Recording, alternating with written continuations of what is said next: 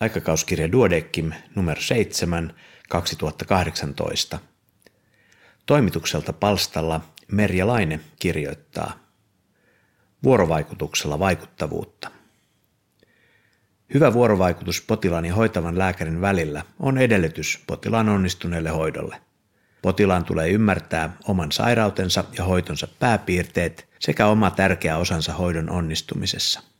Jokainen potilas on erilainen, jokainen potilas ymmärtää ja hahmottaa asioita eri tavoin. Jokaisella potilaalla on myös omat haasteensa hyvän hoidon onnistumisen suhteen. Hyvässä vuorovaikutussuhteessa kaikki nämä tekijät tulee huomioida. Vuorovaikutukseen ja siten myös hoitoon vaikuttavat ongelmat ovat hyvin moninaisia. Stenius Ajoade, Harmo ja Eriksson nostavat pääkirjoituksessaan esiin asunnottomuuteen liittyvät terveysriskit. Hätkähdyttävää tietoa hyvinvointi Suomesta. Seuraavalla kerralla, kun vastaanotolleni tulee asunnoton henkilö, mietin varmasti hänen kanssaan, miten realistisesti saamme hoidon onnistumaan. Kotikunto on eri asia kuin katukunto.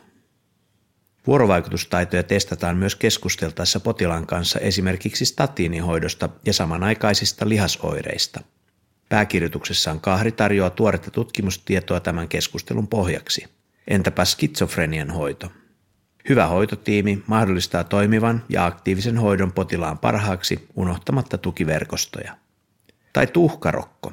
Miten pystymme jatkossa takaamaan, että väestöstä vähintään 95 prosenttia on sairastetun tuhkarokon tai kahden MPR-rokotuksen suojaama?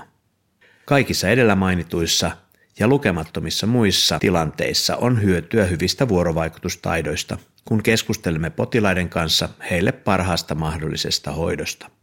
Aikakauskirjan lääketieteellisen toimituksen uusimpana jäsenenä minulla on ilo toivottaa kaikille lukijoille antoisia lukuhetkiä ja hyvää vuorovaikutusta.